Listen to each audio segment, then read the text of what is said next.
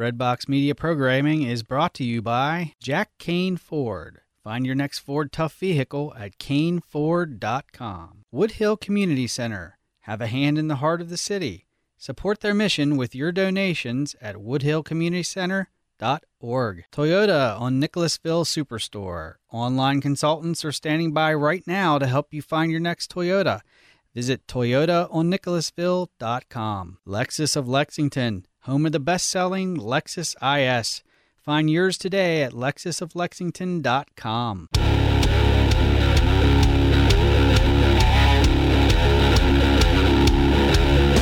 You're listening to Chuck and Ann on Finance. Willing the girl under Bacon could get less expensive. Smartphones can get more expensive. The Astros started the season off like they ended it last year, and it's cold. Hey, everybody, welcome to Chuck and Ann on Finance, brought to you by IIE Financial. IIE Financial, willing the good of another. Visit us online, IIEFinancial.com. I am your host, Chuck Fulkerson, joined by the much smarter than me. Uh, Smarter wearing- than I. Oh, see, this is this is my life. Welcome to my life. I was about to give you a compliment, but you know what? You're throwing shade. You get nothing. I do have a mug that says I'm silently correcting your grammar. You- but except you- I just don't do it silently all the time. Ever. All the time? Ever. Hey, I'm a stickler for grammar. Oh, it's so obnoxious. Mm-hmm. 12 years of Catholic school. What you don't know nothing, okay? you, you, as we say in Pittsburgh, yins don't know nothing about no grammar, Nat. Oh, you're not redeeming yourself with the Pittsburgh accent, I can tell you. So the Pittsburgh accent, I think, is one of the best accents on the planet. Most people don't even and by best, you mean worst. No, most people don't even realize that Pittsburgh has an accent. Like they didn't even know it existed until they hear it, and then, and then they when they hear somebody say, you know, you, you just can't go down there like that. We're gonna go down the south side. You just gotta get, you gotta get all nice. You gotta look pretty out there. And it's not even all of Pittsburgh. It's really just the valley south of Pittsburgh. Yeah, well, I make it. I, I don't. I really only slip into it if I've been overserved. It's never my fault. I'm overserved. Well, the problem with the Pittsburgh accent is they forget that half of the alphabet exists. Well, there is that. Val- vowels are a subjective commodity. Well, they run together. But anyway, the reason Speaking I'm- of commodities, Yeah, really. The reason I'm talking about Pittsburgh this morning is because I, I am a die, for those that know me, I'm a diehard Pittsburgh Pirates fan. Have been since I was about twelve. Huge, huge baseball. If, if I could pick a sport to watch, it's going to be baseball. Ten times out of ten. Don't know why. It just is. I like to go to the game. I like to sit. I like to watch. And I'm a huge Pittsburgh Pirates fan. And unfortunately, they were about the worst team in baseball for about 20 something years. Legitimately 20 years. From 19 I think it was 1992 until 2000 and I'm sorry, 1993 until 2013. They didn't they didn't win a thing. They did nothing.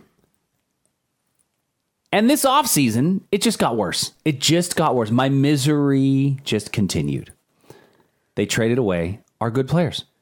and they always do, though. I know. They like to rip my heart out with a spoon. But they traded away our best pitcher to the Houston Astros. And now that we live in Houston, of course, everybody, I, I heard a number of Pirates fans say, oh, he wasn't that good anyway.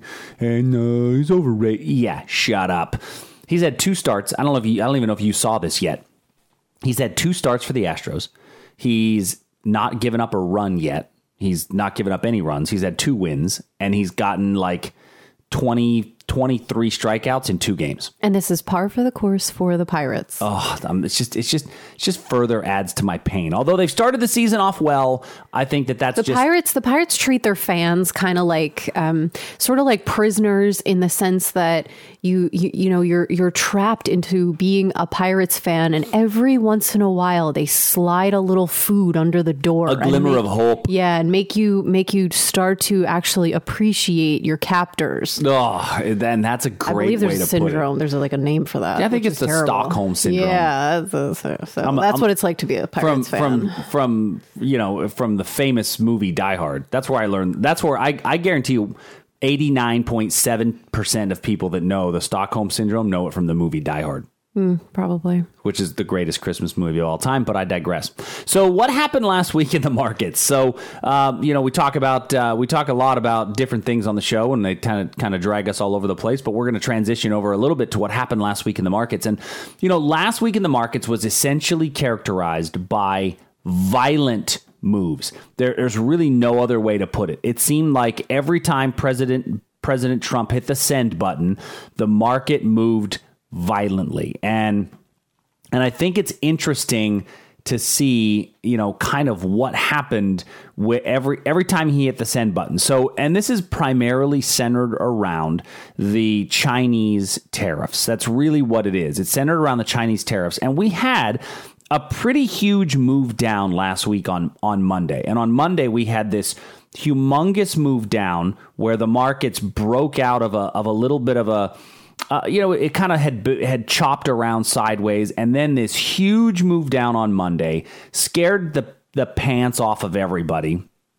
And then uh, it, it, it kind of hit a little bit of a bottom and popped up. And then as it popped up on Tuesday, people said, okay, maybe it's not going to be so bad. And then overnight, Tuesday night, President Trump came out and said, hey, guess what? More tariffs. And we sank again. Before then, on Wednesday, having a humongous up day, humongous up day. Higher than when Monday, higher than from where Monday fell. Yeah, higher from Monday's beginning. And then, oh, President Trump tweeted again, and we fell. And then we rallied back up. And then on Friday, people said, you know what? I'm not sure what's going to happen over the weekend. So then there was a huge sell off Friday in the last hour and a half of the market. And this is not a good sign for the markets in general. Well, and I, I wonder though, you know, when we say that the the the the market is characterized by volatile moves and violent moves and all this kind of stuff, uh, is are we really? Is that just a relative statement?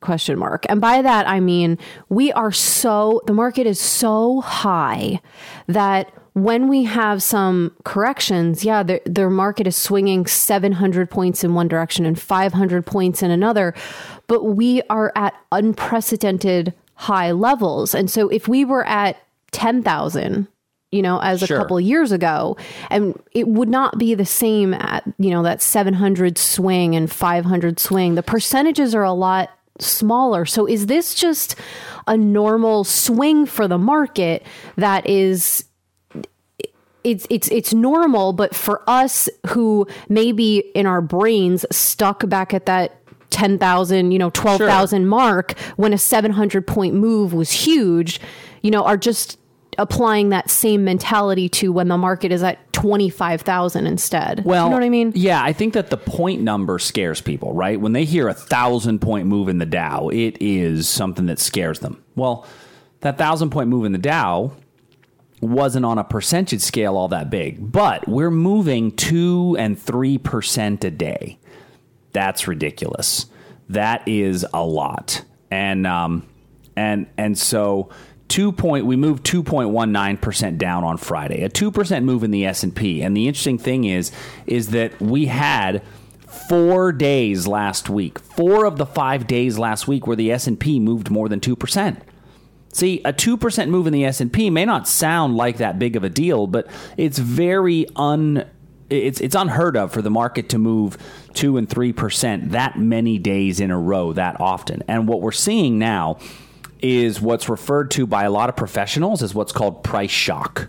So price shock is when you get violent moves one direction with slower recoveries the other. Now, if the market's going up, you get price shock in the upward direction. Big, big spikes up, big spikes up, Which little we tiny had for pullbacks. like three years in a row. We had that for many, many years. And now we're getting price shock the other direction. Violent move down, pullback takes a bit longer. Uh, and sometimes we'll even get back to where we were. Like if you, uh, the NASDAQ, the Nasdaq actually got higher than than its January highs. You know, back in early March. Um, you know, because the the S and P never did get back to its January highs. The Nasdaq did get higher than its January highs as it recovered from its February price shock, but. It's now it's now fallen sig- significantly from those all time highs, and that all time high was found on I think it's February the 12th or excuse me March the 12th it- it's been a month basically of straight down for the Nasdaq. And so now as an investor, I've I've been saying for the longest time, you, you, we've got to we, we can't over we can't worry too much about what's happening every every single day, every single week in the markets. Well, now it's starting to get a little bit more hairy, um, and the reason it's starting to get a little bit more hairy now is simply because we're unable to hold on to gains. The inability to hold on to gains is really the scariest part. It's one thing to have big sell-offs with with long uh, with long, uh, I call them long lower wicks, right? Areas where price drops down and then comes back up. Well, that means that we're unable to hold on to selling pressure, and that is that has happened characteristically. In February, we had a big move down, but then we were unable to hold on to that downward move, and it popped back up. Well, now it's the other way around. Now, every time we rally, we're unable to hold on to the rallies, and it's making the market a bit more skittish for investors in general. As an investor, you've got to really have a lot of, I'm going to use the phrase test. Uh, intestinal fortitude. You've got to have a lot of intestinal fortitude to be able to be comfortable. Now, what can go in place of intestinal fortitude? How about a plan? Um, and, and as long as your plan allows for knowing where's my line in the sand to get out if it goes below, then I don't need to worry quite as much. You've got to be willing to give some. If you're not willing to give some, you shouldn't be in the financial markets at all. But what you do want to do is have that sum line identified and know where that line is and where you're going to get out if it goes against you. So what we're looking at now is that the market is is is significantly retreated off of its highs. And where is that line in the sand? Where have you placed it? Do you know what that is? If you don't know what that is, uh, if you go to our website iiefinancial.com, we've got a section in the media uh, in the media menu that's uh, select videos, and there's a video on line in the sand, and we talk a lot in there about how do I draw my line in the sand? Why does it exist, and what is it used for? And when we have this price shock, these violent moves in one direction, the biggest mistake you can make is not having a plan. The second biggest mistake you can make is not following that plan. And so knowing where your line in the sand is will help you to identify the best opportunities for you in this market condition. The key is is to follow it, pay attention to it and know where your line is. So let's turn our attention to the news headlines that are driving the markets. But before we dive into the news headlines that are driving the markets, we like to start with my favorite segment of the week. News of the weird, weird, weird, weird, weird, weird, weird, weird, weird, weird. I, that didn't work. No. I, I purposely did a different cadence. Oh. That's because of my lack of rhythm. So, speaking of rhythm and dancing and dancing in the streets, last week on our News of the Weird, we talked about a story from the great state of Louisiana. And our story from the great state of Louisiana was probably my favorite News of the Weird story of all time. It was about the alligator baby reveal party. Well, for today's News of the Weird, we're going back to Louisiana. And when you think of Louisiana, what do you think of? Mardi Gras. You think of Mardi Gras, right? I think most people, when they think of Louisiana, they think of New Orleans. I mean, other than my sister and her family who lives there. But Right, right, right. We think about those people, too, no question. But I think most people, when they think of of of of Louisiana, New Orleans is the city that pops to their mind, right? And it becomes Mardi Gras, and it becomes the Saints, and it becomes hurricanes, right? pretty much. I, I mean, and, and I'm sure then there's the rest of the food, the alligators. Uh, but Minor when- details. right? When you think of Mardi Gras, what do you think of? Well, it's got to be the beads. Yeah, we're gonna say the beads because that's probably all we should say. It's a family show, right? um, when we think about Mardi Gras, we think about the beads, and people throw beads from floats. Now, I will tell you, your sister says that that that Mardi Gras is way better when you're not on Bourbon Street. Is Well, that- I can attest to that. She, Yeah? yeah, because we, I, I was actually, I got the opportunity to ride on a float and throw out beads in a parade that was not. I've never actually never done Mardi Gras on Bourbon Street, no interest.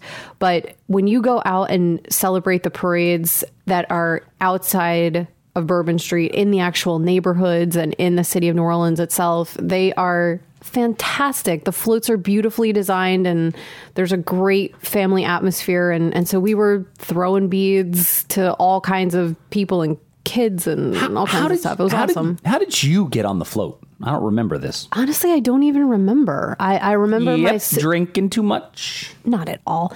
I, I remember my my, my sister and um, some of her sorority sisters were were able to get onto a particular float in Metairie, Louisiana. Right. And uh, I went down. She invited me down to celebrate Mardi Gras with them, and I was able to be on the float.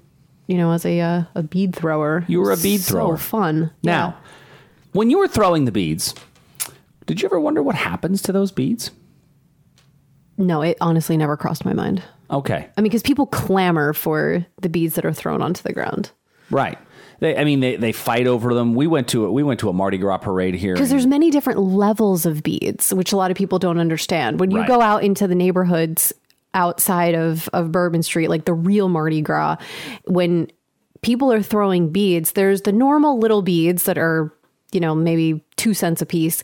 But then sometimes you get the premium beads, which Primo. premium beads, which have maybe little shapes of of you know with different themes on them. There might be like saints beads or I don't know. There's rubber ducky beads. There's there's all Right. kinds of different uh you know fun themed beads. Well, and, and I got a purpose to this. I promise I'm getting to a point. And the reason I say this is because they just recently had a four month project that was in response to heavy flooding in the city in August.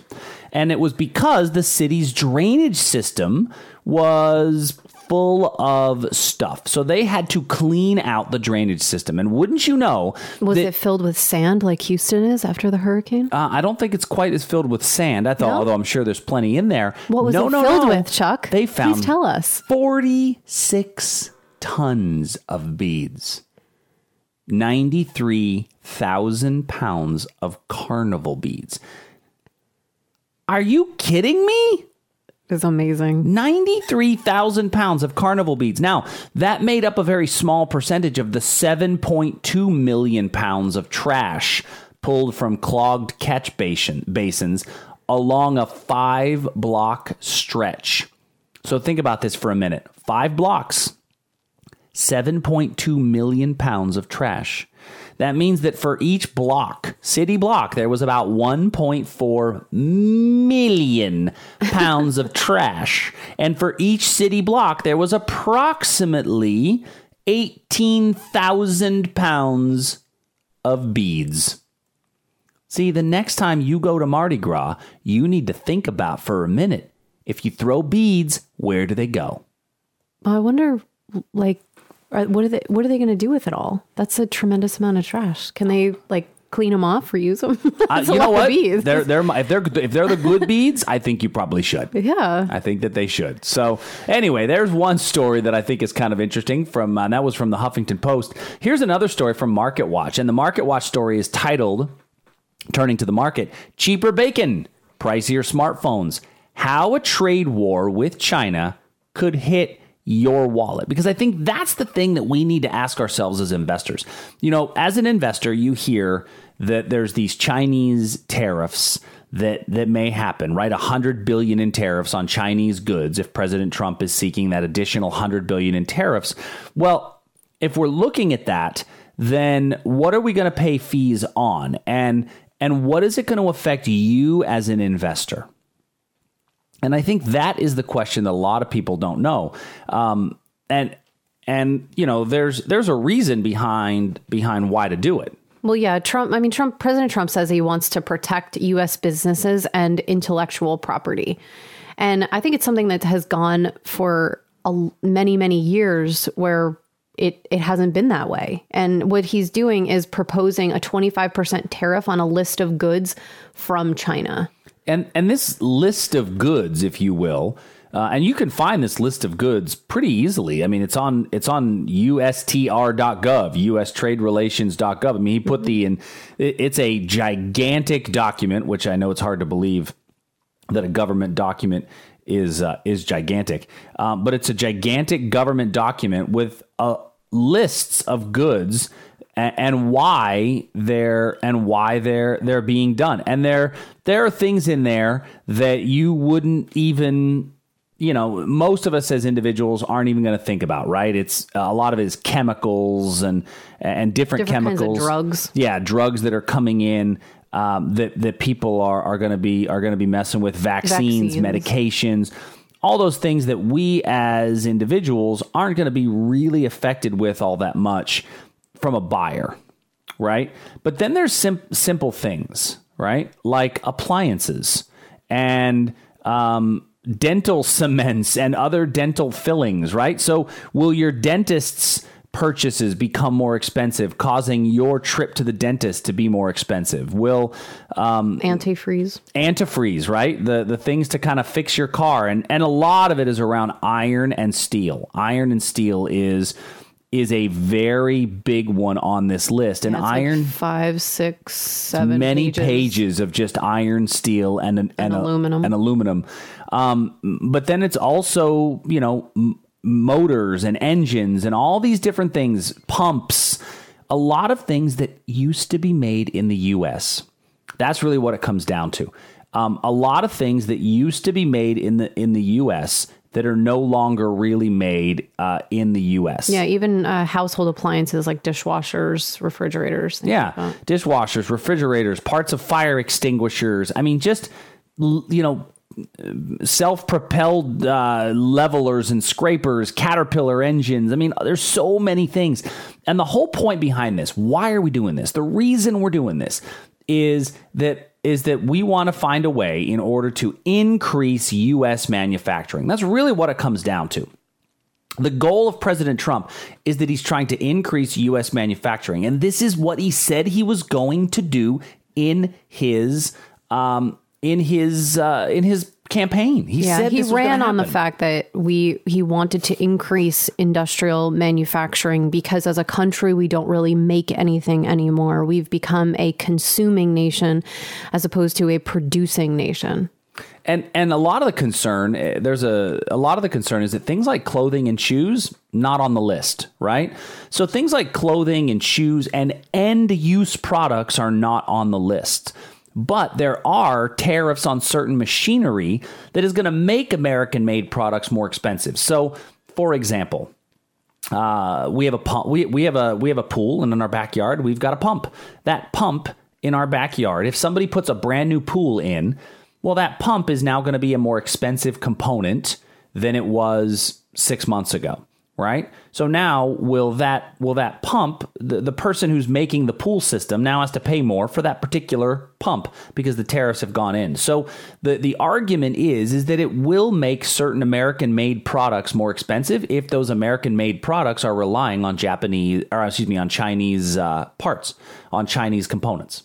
But at the same time, I think the argument that he's trying to make is yes, there will there will be those components may be more expensive, but it will require people in the United States to actually make those things because we are trying to increase industry and manufacturing again. And so if more people are working, then and he already did he did the tax cuts first, so people have more money in their pockets to actually spend on these items, then the system should grow together. Right.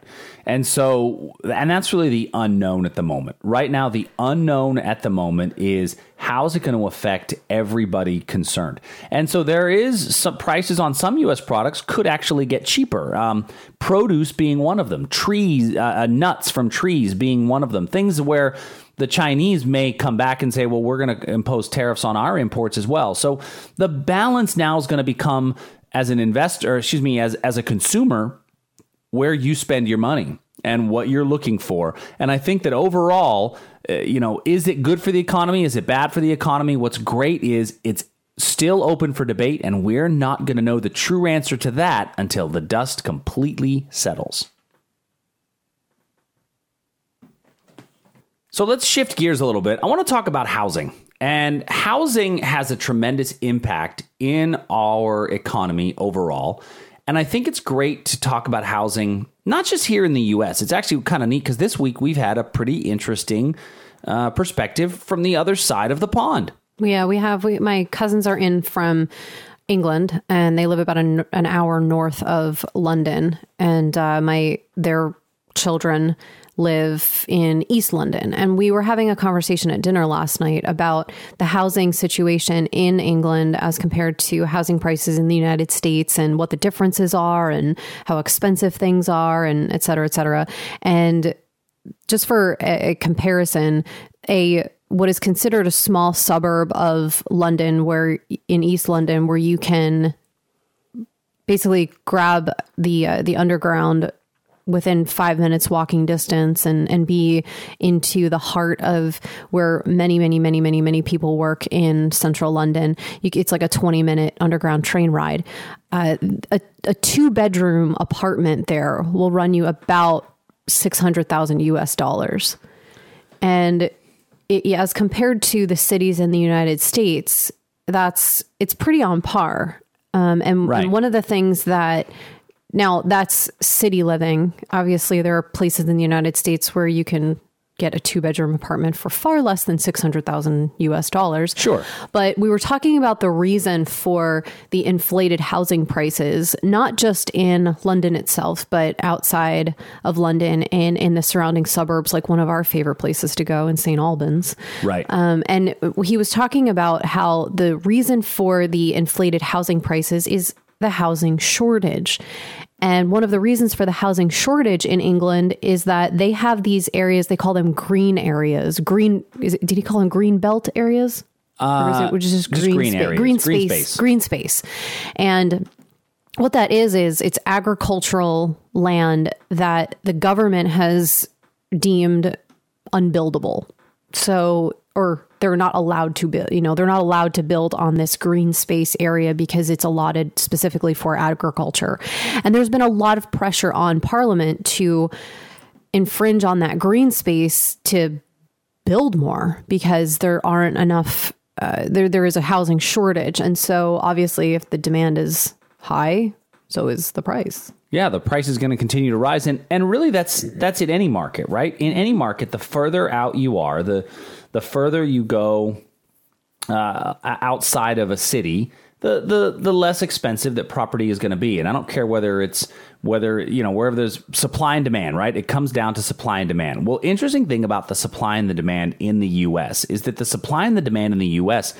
is not governed as much as it is in the U. Like like uh, we talk about to to your cousins about the- what happens with the supply and the demand in the UK, and the reason is that the UK is an island and it's pretty pretty built up, and there's and there's not as much growth space, right? We have plenty of space here in the US to build, no no question, right? I mean, we live 25 miles out of the downtown part of Houston, and we're still technically in the city of Houston, and they're building homes north of us, further away from the city. And so the question now becomes just how far away does somebody want to live to a city center, right? But I think that the big difference in in housing prices that nobody tends to look at is that the value of your home is not in the bricks and the sticks. The value of your home is more or less in the interest rate that you pay for your loan, right? When you think about how people get a loan, when when when we think about a loan, what do most people do when they decide what they want to get a loan? They uh, they look at their monthly what their monthly payment's going to be Right. They look at their monthly payments. So when we talk through that, let's just say theoretically, if you work backwards, see what you do is you work backwards and you start with what your monthly payment is going to allow you to be, right? So, you know, let's let let's just assume that you have a $200,000 mortgage. Well, a $200,000 mortgage, if you have an interest rate of 3.5% over 15 years, so a 3.5% interest rate over 15 years, a $200,000 mortgage, your monthly payment is going to be $1,400 a month. when you say most people are getting a 30 year mortgage I think most people are. So I said, so we'll do, say 30. think you should switch it to 30 So if it's a two hundred thousand dollar, if it's a two hundred thousand dollar mortgage and your interest rate, well, if you're doing a thirty year, it'd be a little higher. Let's say your interest rate's three point seven five. At three point seven five on a thirty year mortgage, two hundred thousand dollar mortgage, thirty years, you're going to pay nine twenty six. So maybe let's just say theoretically that your your your the amount of money you can afford is $1,000 a month. Let's say you can afford $1,000 a month. Well, if the interest rates are at 3.75, that means that you can afford a $200,000 home at $926 a month. What does that not include? What's that 926 doesn't include? Doesn't include taxes. Doesn't include insurance. Utilities. I, utilities. So I think a lot of break. people when they go in to buy a home, they need to factor in the cost of taxes and insurance as part of their monthly payment. So in reality, if your monthly payment is if you're if you're uh, willing to spend $1000 a month on your home, you might have to take it down to 900 a month, right? So now my $200,000 maybe I can't afford a $200,000 home, it's a $190,000 home, which brings my payment down to 880, right? So now I got an 880 payment at 375. But let's say that the interest rates rise. Now, why would the interest rates rise, you say? because the Fed starts moving interest rates. Now, my, remember, my payment is 880 on a $190,000 home. If I need to keep my payment at 880, but the rates go to 4.25, if the rates go to 4.25, now all of a sudden I'm at 935. So my payment has now gone up higher than what my budget allows me to be. So now I can no longer afford a $190,000 home. I can only afford a $180,000 home. That takes me back down to my right price. So think about that for a minute. By interest rates going up, because people in the US, we, we primarily buy things that we can afford, right? We look at the monthly payment. That's how cars are sold. Right, cars are not sold by what the cost of the car is. It's what your monthly payment. How much can you can, can you afford? Same thing happens in the housing market. You go and say, "This is what we can afford per month." And if the interest rates rise, what does it do to the total mortgage amount? It lowers it. Well, if the if the mortgage amount is lowered, you either have to A, come up with more money for a down payment or B, buy a cheaper house. And if you buy and if people keep buying lower and lower houses because interest rates go up and up and up, what does it do to the value of the housing market? Drops it. drops the housing market. So I think that what a lot of people don't tend to look at is how are interest rates going to affect their overall mortgage.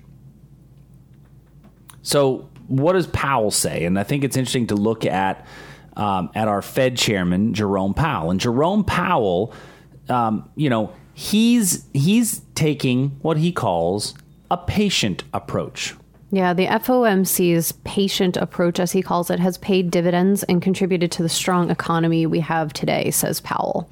Um, the Fed chairman said going slow on interest rate hikes has also reduced the risk of what he calls, quote, an unforeseen blow to the economy, end quote, that might have pushed the economy into a recession.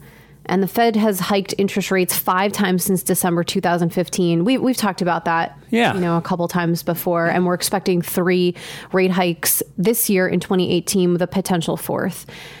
And uh, the central bank has forecasted total of of, uh, of three hikes for for this year. And I think that what when you look at the the number of hikes that may happen, each time those rate hikes occur, they can affect the price of your mortgage.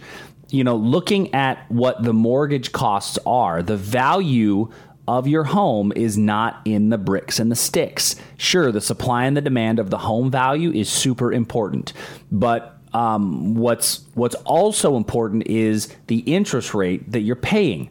And the interest rates have been so low that people have been able to buy bigger homes. So there's a, an article on Market Watch that says buyer traffic rising as real estate agents report concern over mortgage rates and inventory. So the the point is is that a lot of real estate agents there is an ind- there's an there's an increase in buyer traffic around the country because more people are afraid of rising mortgage rates. So they're they're kind of feeling like, listen, if I'm on the fence as a as a home buyer, it's got that concept of, well, if I'm on the fence, I want to make sure that I get in before the prices go up, right? And so it it, it has an instantaneous sense of urgency um, in there, and and and it's a uh, it's it's another thing about where are they going to live in the U.S.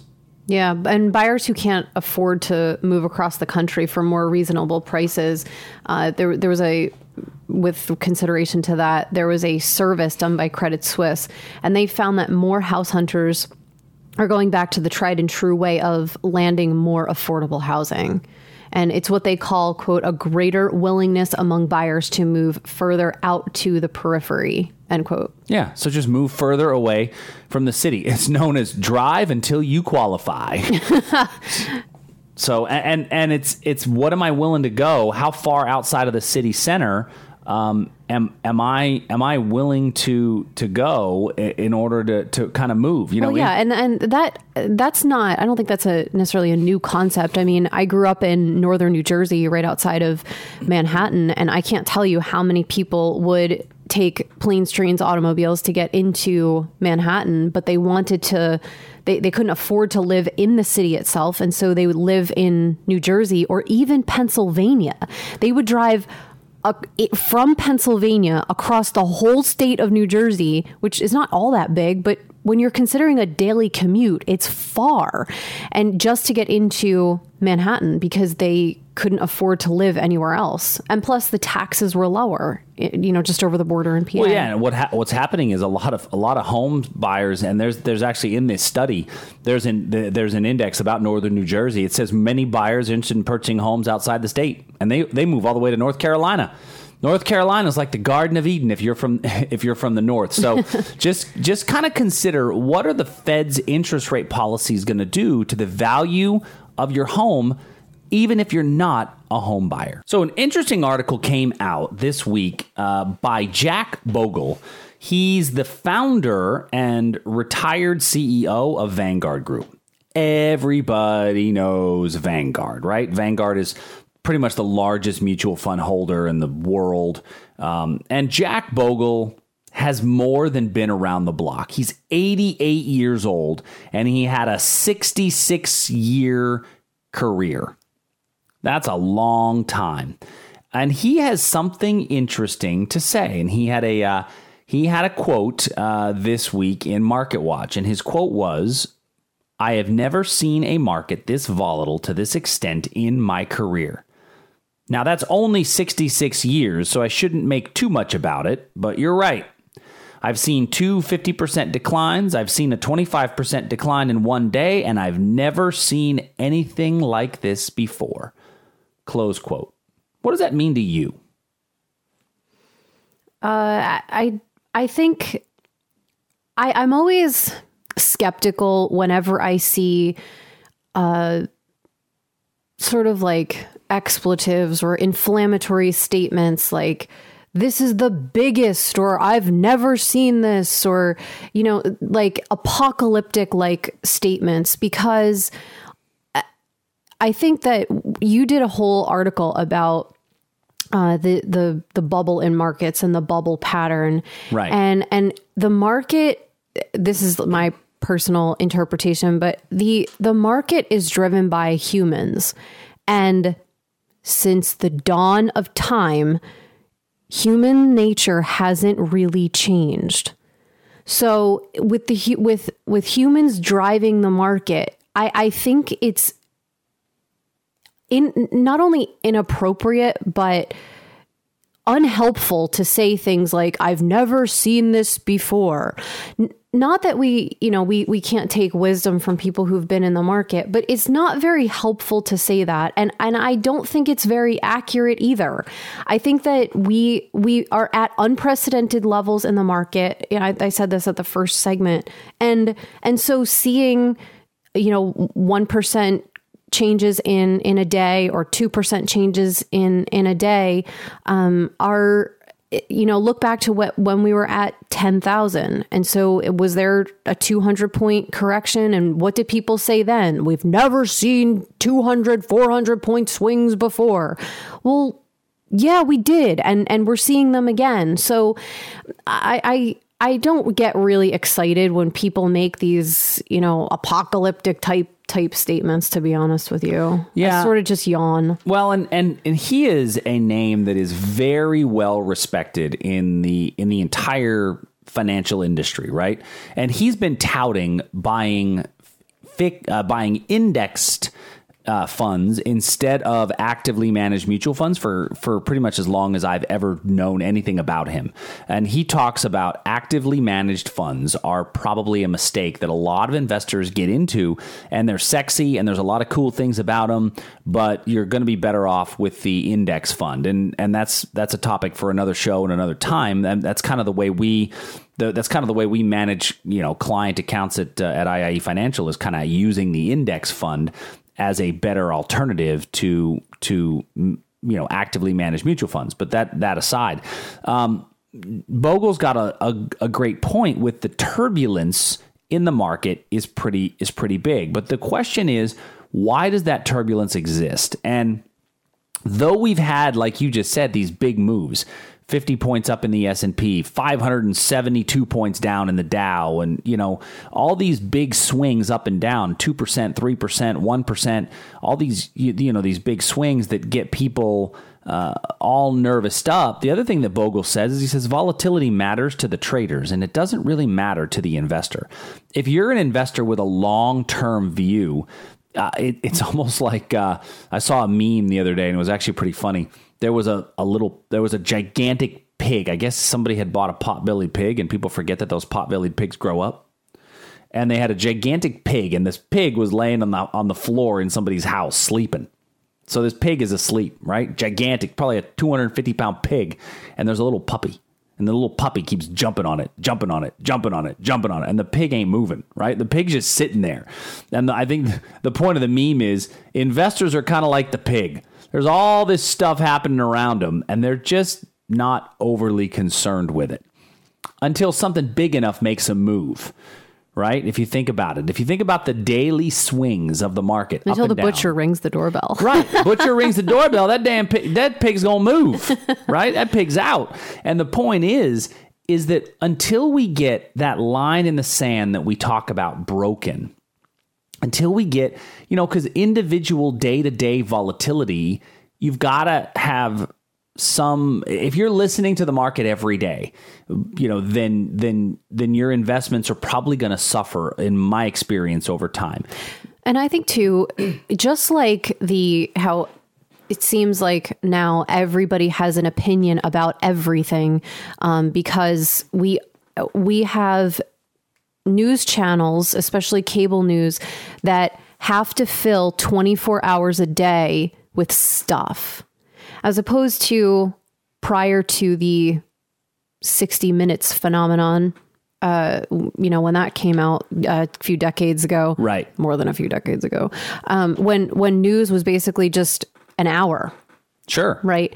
And you got the basics, you got the most important stuff. Ideally you would get not as biased as you get now, um, you know, type of, of information. Now, so many more people have so much more access to stuff that's coming out that the news inf- news media is is is having to fill 24 hours a day sure. with with information and how does that affect the market well we're emotional creatures and so when when things come out in the news, we have at the touch of our fingers our our accounts. And so I think it's pretty logical to expect that that there would be a lot more volatile swings because it's not like the 90s when the 1990s when you had to actually call your stockbroker and say sell my shares of XYZ stock literally on your phone, you can see a, a, a, a news in a news story or a tweet or whatever it happens to be and pick up your phone and hit sell, sell, sell. And make a decision. And make a decision. And more often than that, more often than not, that's an emotional decision, which we would highly discourage. But I think that that's a, a large reason for these huge swings that we're seeing now is they are very emotional swings. And that's why I don't get very excited when people say, we've never seen anything like this before. Right. Well, and, and we've had, you know, we've had a, about 50 days days since our last all-time high in the S&P. It's been about 50 days. And this is the third longest such pullback since 2013. The third longest period of time between uh, between all time highs, and the, the the last two one was on the U.S. the Brexit and the U.S. election. There was almost uh, it was about seventy days between all time highs, and the one before that was the year of 2015. It was quite a long stretch, almost a almost a year, 300 days between all time highs. So though we've only it's only been 50, it's only been less than two months since we had a new all time high in the S and P it's it's giving investors cause for concern but so far this current slump is very normal uh, according to a number of professionals. And really one of the things that I take a look at is for those of you that, that ever look at charts if the, of the market I do look at price charts quite often. And our current price pattern mirrors almost mirrors identically the price patterns from August to September of 2015. I mean, it is it is eerily eerily similar uh, in its current shapings, and so if we get you know a, another thrust higher, another rally higher, the interesting thing to see is is that going to be on increased volume? Is there going to be more more people that are jumping behind that thing. And when I say increased volume, that means more institutional buyers and sellers that decide, okay, time to jump in and to, and to play along in this game. And if they do, that's really where we'll see us go a bit higher. And I've said on more than one occasion, I think the S&P has more more room to run, more room to go higher. And this pullback, when you run a marathon, you're going to take you're going to take stops in between. Well, unless you're your sister, uh, unless no, but she even had to refuel. You Yeah. know, you got to stop to refuel. And even she said the first marathon she ever ran, she didn't stop to refuel and she missed her target. Right. And so the market, I think that's that's what it's doing. It's just it's just relaxing a little bit, slowing down, and I think there's one more thrust back in this market. I'm not really ready yet to throw in the towel, if you will, right? I'm not ready to throw in the proverbial towel on the market, and I think some people are. The bigger fear for me is that selling begets more selling begets more selling. And as we chop along sideways and more and more people start to, to get fear, what I don't want them to do is to panic and to overreact. And like you said earlier, our news where it used to be a, a one hour news cycle is now a 24 hour news cycle. They've got to fill 24 hours of news. I would argue and say it's not even news. Mm-hmm. It's it's spin on activities. That's really what it is. It's not news. It's spin on the activities that have occurred somewhere around the world. And Yeah. it's and it's how the person says it will be the way that it is spun. Yeah, and I and I think too, just as a as a final point, we need to make sure that you know if even if the market is reacting a little bit uh, more vol- with more volatility than it has before, all that means is we adjust our plan to accommodate that and to stick to the plan and not think. Remember, in your article, you talked about how there is a phase in this bubble where it talks about how everyone's convinced we're in this new paradigm. So we need to make sure that we're objective and and following, st- having a plan, and then having someone help us stick to the plan. I can't say it any better myself. Thanks for listening to Chuck and Ann Finance. We'll see you next week.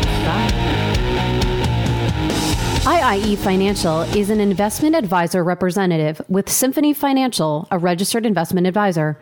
Charles Fulkerson is an investment advisor representative with IIE Financial and Symphony Financial Ltd Co. Annie Fulkerson is not registered nor affiliated with Symphony Financial. Opinions expressed on this program do not necessarily reflect those of Symphony Financial. The topics discussed and opinions given are not intended to address the specific needs of any listener. IIE Financial does not offer legal or tax advice. Listeners are encouraged to discuss their financial needs with the appropriate professional regarding your individual circumstance. Breadbox Media Programming is brought to you by We want to help others, especially in places of strife such as the Holy Land, where Christianity is dwindling by the day. But how to help? Here's an easy way buying products through the Holy Land gift shop. Every product you purchase at myfranciscan.org slash shop helps Christians support their families and stay in the Holy Land. Olive wood, embroidery, spices, and many more authentic products from the Holy Land are available right now at myfranciscan.org slash shop. The Holy Land gift shop, bringing the Holy Land home.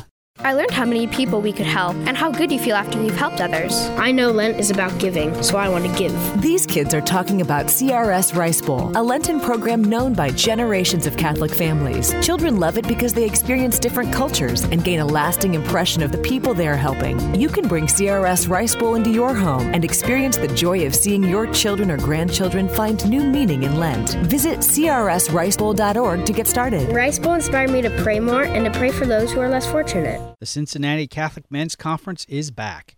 Tickets are on sale now for Saturday, April 28th at the Taft Theater at cincinnatimen'sconference.com or call 513 214 1534. The speaker conference roster is being hailed as one of the best lineups in the country. In rare appearances, come see Father Mitch Pacwa from EWTN, the man motivator Father Larry Richards, former Moeller High School and University of Notre Dame head football coach Gerry Faust, and the big celebrity keynote, Bas Rutten, UFC world champion, MMA world champ, and movie star. The conference theme is What It Means to Be a True Christian Man in Today's Society. Don't miss the incredible day of motivation, spiritual benefit, and fellowship with men from all walks of life. Get tickets now at CincinnatiMen'sConference.com or call 513 214 1534. That's CincinnatiMen'sConference.com or 513 214 1534. Thank you for listening to Breadbox Media. Find more about us at breadboxmedia.com.